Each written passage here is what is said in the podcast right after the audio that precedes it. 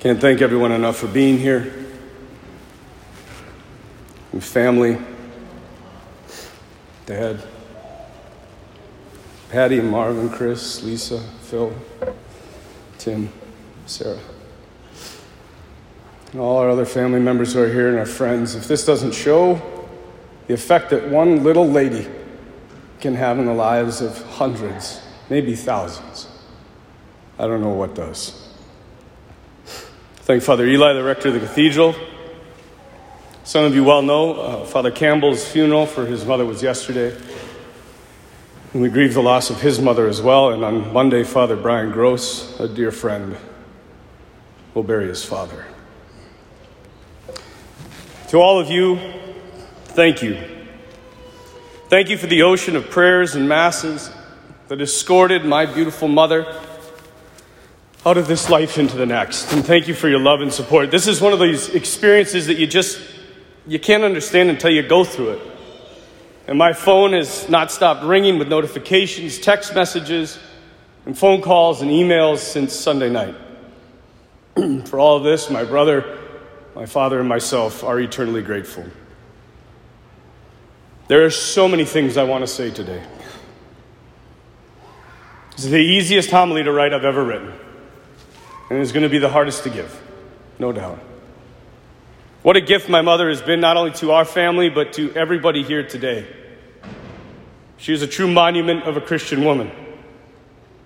And what made her so amazing, and why all of you are here today, and why my brother and I stand as priests before you, is because of Jesus. That's why you're all here. I wouldn't even know most of you. Our unifying factor and what made her who she was was Jesus. And I would have to say that as a teacher, she was one of the best, and I'm biased, of course. She thought I was one of the best priests. we we're the best priests. But I think she wants to teach us one more profound lesson today. And that last lesson that she taught us was if you are faithful, and I mean really faithful to Jesus and his church in all that you do, you can do ama- he can do amazing things in and through you. One faithful little soul can move mountains. He wasn't kidding when he said, we can move mountains. What kind of mountains did my mother move? First, the mountain of her two idiot teenage sons who made so many terrible night choices, but every night that we came home at one, two, three in the morning, mom is sitting on the couch praying the rosary. She would not go to bed until we were home safe. Getting us up Sunday morning to go to Mass, never giving up on us, no matter how far away we got from the faith. She saw very little fruit in those days, and I'm sure she saw the mountain getting bigger. But she stayed faithful in the little things and poured herself out for us, making sure that we knew above all that the faith was the center of her life. I remember when I was in high school, I had a girl over. I know it's hard to believe. I had a girl over to watch a movie in my room, and I shut the door behind me and I turned the movie on, and the door cracked open. And for the rest of the movie, every time I look back, there is this eye peering through the door and the clink of rosary beads on her chair. Needless to say, I didn't invite many girls over to my house after that. She was so faithful and loving to Justin and I that our friends ended up nicknaming her Mother Teresa, which then got shortened to Mama T. But it was through her faithful witness and f- that finally Christ was able to reach the hearts of these two sons of hers and call them into the priesthood. I recently found a prayer my mom, my mom wrote for us. She said, Dear Lord Jesus, I ask you to call my sons into the priesthood according to your holy will. I ask that there be a call that they can hear and recognize I pray that they discern and answer this call filled with love and joy, and generosity, just as your blessed mother did so many centuries ago. And when they have answered you, Lord, choose them from among those you have called and give to them a true spirit of commitment, dedication, devotion, diligence in their studies, and a true spirit of steadfastness that they may follow you straight into the priesthood, becoming great and holy priests of God, rescuing sinners from the fiery pit and leading souls to Christ. I ask this in your holy name. Amen. That's how you move mountains in your children's hearts. I'd like to steal a quote from J.R.R. Tolkien, the famous author of The Lord of the Rings, about his mother. He wrote this My own dear mother was a martyr indeed. And it is not to everybody that God grants so easy a way to his great gifts as he did to my brother and I. He gave us a mother who killed herself with labor and trouble to ensure us keeping the faith. There is nothing that my mother wouldn't have done to make sure we stayed faithful.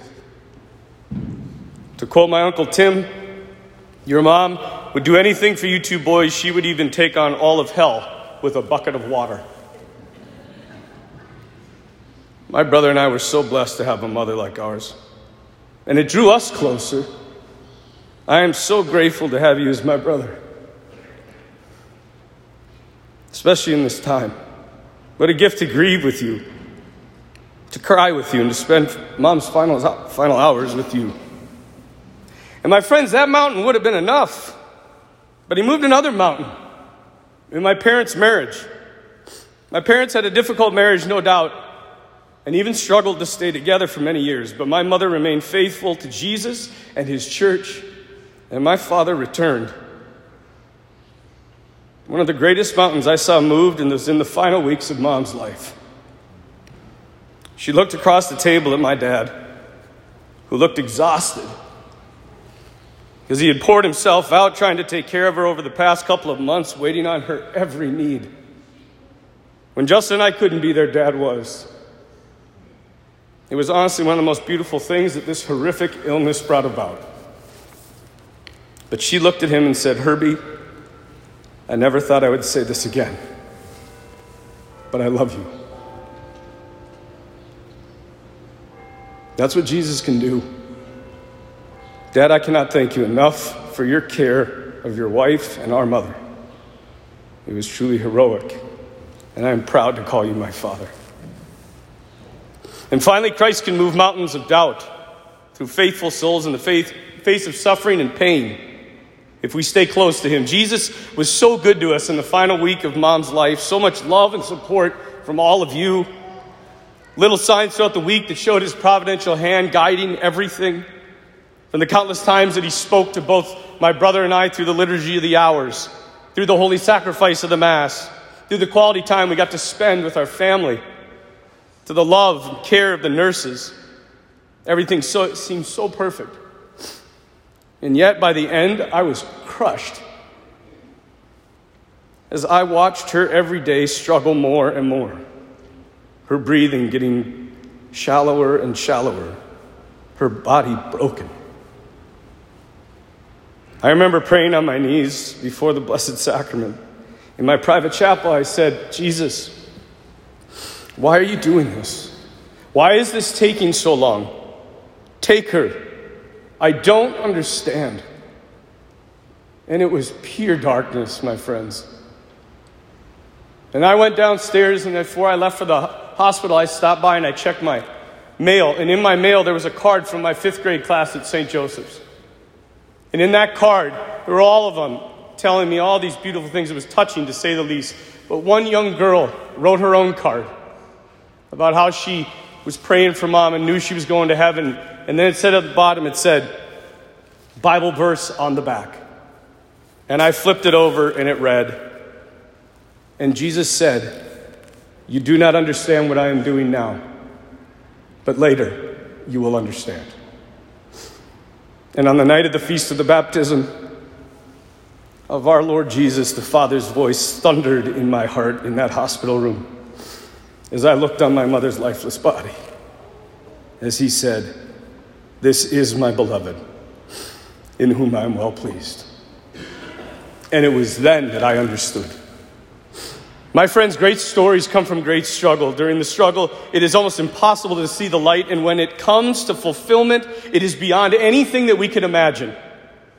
How glorious God is to those who trust Him. Even in the gospel today, Martha and Mary, what did they want? They just wanted a miracle of healing for their brother. Jesus wanted to work the greatest miracle in the Bible. But in order to do that, he had to make them think that he didn't care. But he does care. He cares more than you will ever know, and I want you to know that he wants to move mountains in every one of your lives. If my mother's care for me and my brother is anything like God's care for us, we have nothing to fear. Nothing. Now, as we were about to leave the hospital room, I looked at my mother's body one last time. And then as I went to leave, I looked up on the shelf and there was a vase of flowers with a tulip in it. This was God the Father's last gift to me. Every funeral I preach, I tell the story of when I was a kid. My mom and I planted tulips together. I know it's not very masculine. Not every decision mom made was perfect. I also kill deer and drink whiskey for the record. but every year we would take those lifeless tulip bulbs. In the fall, you plant them. You put them into the ground. And then all through the winter, you almost forget about them. And in the spring, they come to life to the most beautiful flower. And if I showed any of you, if you knew nothing about tulips, and I showed you that bulb and said, What is this going to turn into? No one would ever in a million years guess it's going to turn into that flower. Just so with this. We take this lifeless body that's broken and we put it into the ground. And God will raise it into something that we cannot fathom. Mom, thank you. Thank you for your witness, your sacrifice, your unfailing love, and above all, your unfailing commitment to Jesus. All these you have given to us. There is nothing more to give. Therefore, go forth, Christian soul from this world in the name of God the Father Almighty who created you, in the name of Jesus Christ, Son of the living God who suffered for you, and in the name of the Holy Spirit who is poured out upon you. Go forth, faithful Christian. May you live in peace this day. May your home be with God in heaven, with Mary, the Virgin Mother of God, with St. Joseph, and all the angels and saints. And, Mom, may you soon hear the words of our Father. Well done, Teresa my good and faithful servant. Enter into your master's joy. And with all of that being said, the final thing I would like to say in regards to my mother's life is praise be Jesus Christ. Amen.